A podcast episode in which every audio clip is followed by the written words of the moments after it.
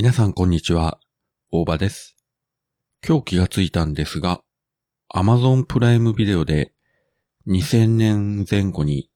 作られました OVA 版のゲッターロボ3作ですね。チェンジゲッターロボ世界最後の日。新ゲッターロボ対ネオゲッターロボ。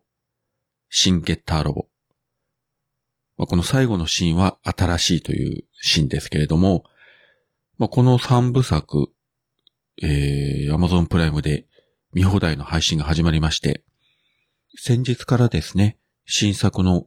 ゲッターロボアークがテレビ放送始まってるんですけれども、まあこれを機会に昔のゲッターロボを見たいなと思ってたんですが、1970年代、自分が小学生の頃に、えー、フジテレビ系列で放映されていました最初のゲッターロボ、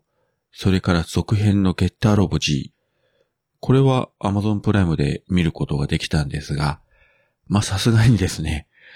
うん、古すぎて、いや、当時自分見てたんですけれども、今改めて見直しますと、なかなか辛いなと。いうところで OVA 版見たいなと思ってたんですが、なんか見放題配信が最近始まったようで、えー、たまたま気がついて、早速先ほど、チェンジゲッターロボ世界最後の日のえー、第1話から第3話を一気見いたしました。まあ、実はですね、この OVA 版としては最初の作品となった、このチェンジゲッターロボなんですが、まあ、知る人は知ってますけれども、途中で監督の交代劇とか、まあ、いろいろごたごたあって、第4話からいきなり、あの、話が変わってるというか、制作人のごたごたがよくわかるような作りになってるんですけれども、まあ、ぶっちゃけ言うとですね、1話、2話、3話は、えー、この作品の前に OVA として、えー、発売されてました。ジャイアントロボ、ジ・アニメーション。あれと同じような感じなんですね。まあ、なぜ同じような感じなのかということは、まあ、調べていただければわかるんですけれども、結構似たような要素があって、まあ、当時見てて、あれ、これ、ジャイアントロボと同じじゃんと、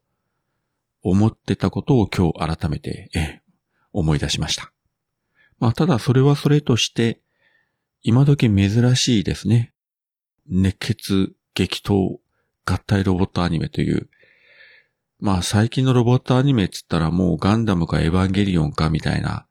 だいたいこのもう二種類に分けられてしまってそれ以外のロボットアニメっていうのは、まあなくはないんですが、ほとんど絶滅に近いような感じで、まあそういったさなか、こういうね、本当に血湧き肉踊るようなロボットアニメが見られるということは、なかなかいいんじゃないでしょうか。まあ今の若い人が見てどう思うかは別ですけれども。まあ何はともあれせっかく配信が始まりましたので、OVA 版ゲッターロボ3部作、じっくり見直そうと思います。はい、そういうわけで今回は Amazon プライムビデオで OVA 版ゲッターロボ3部作が見放題配信が始まりましたというそういったお話をさせていただきました。それではまた。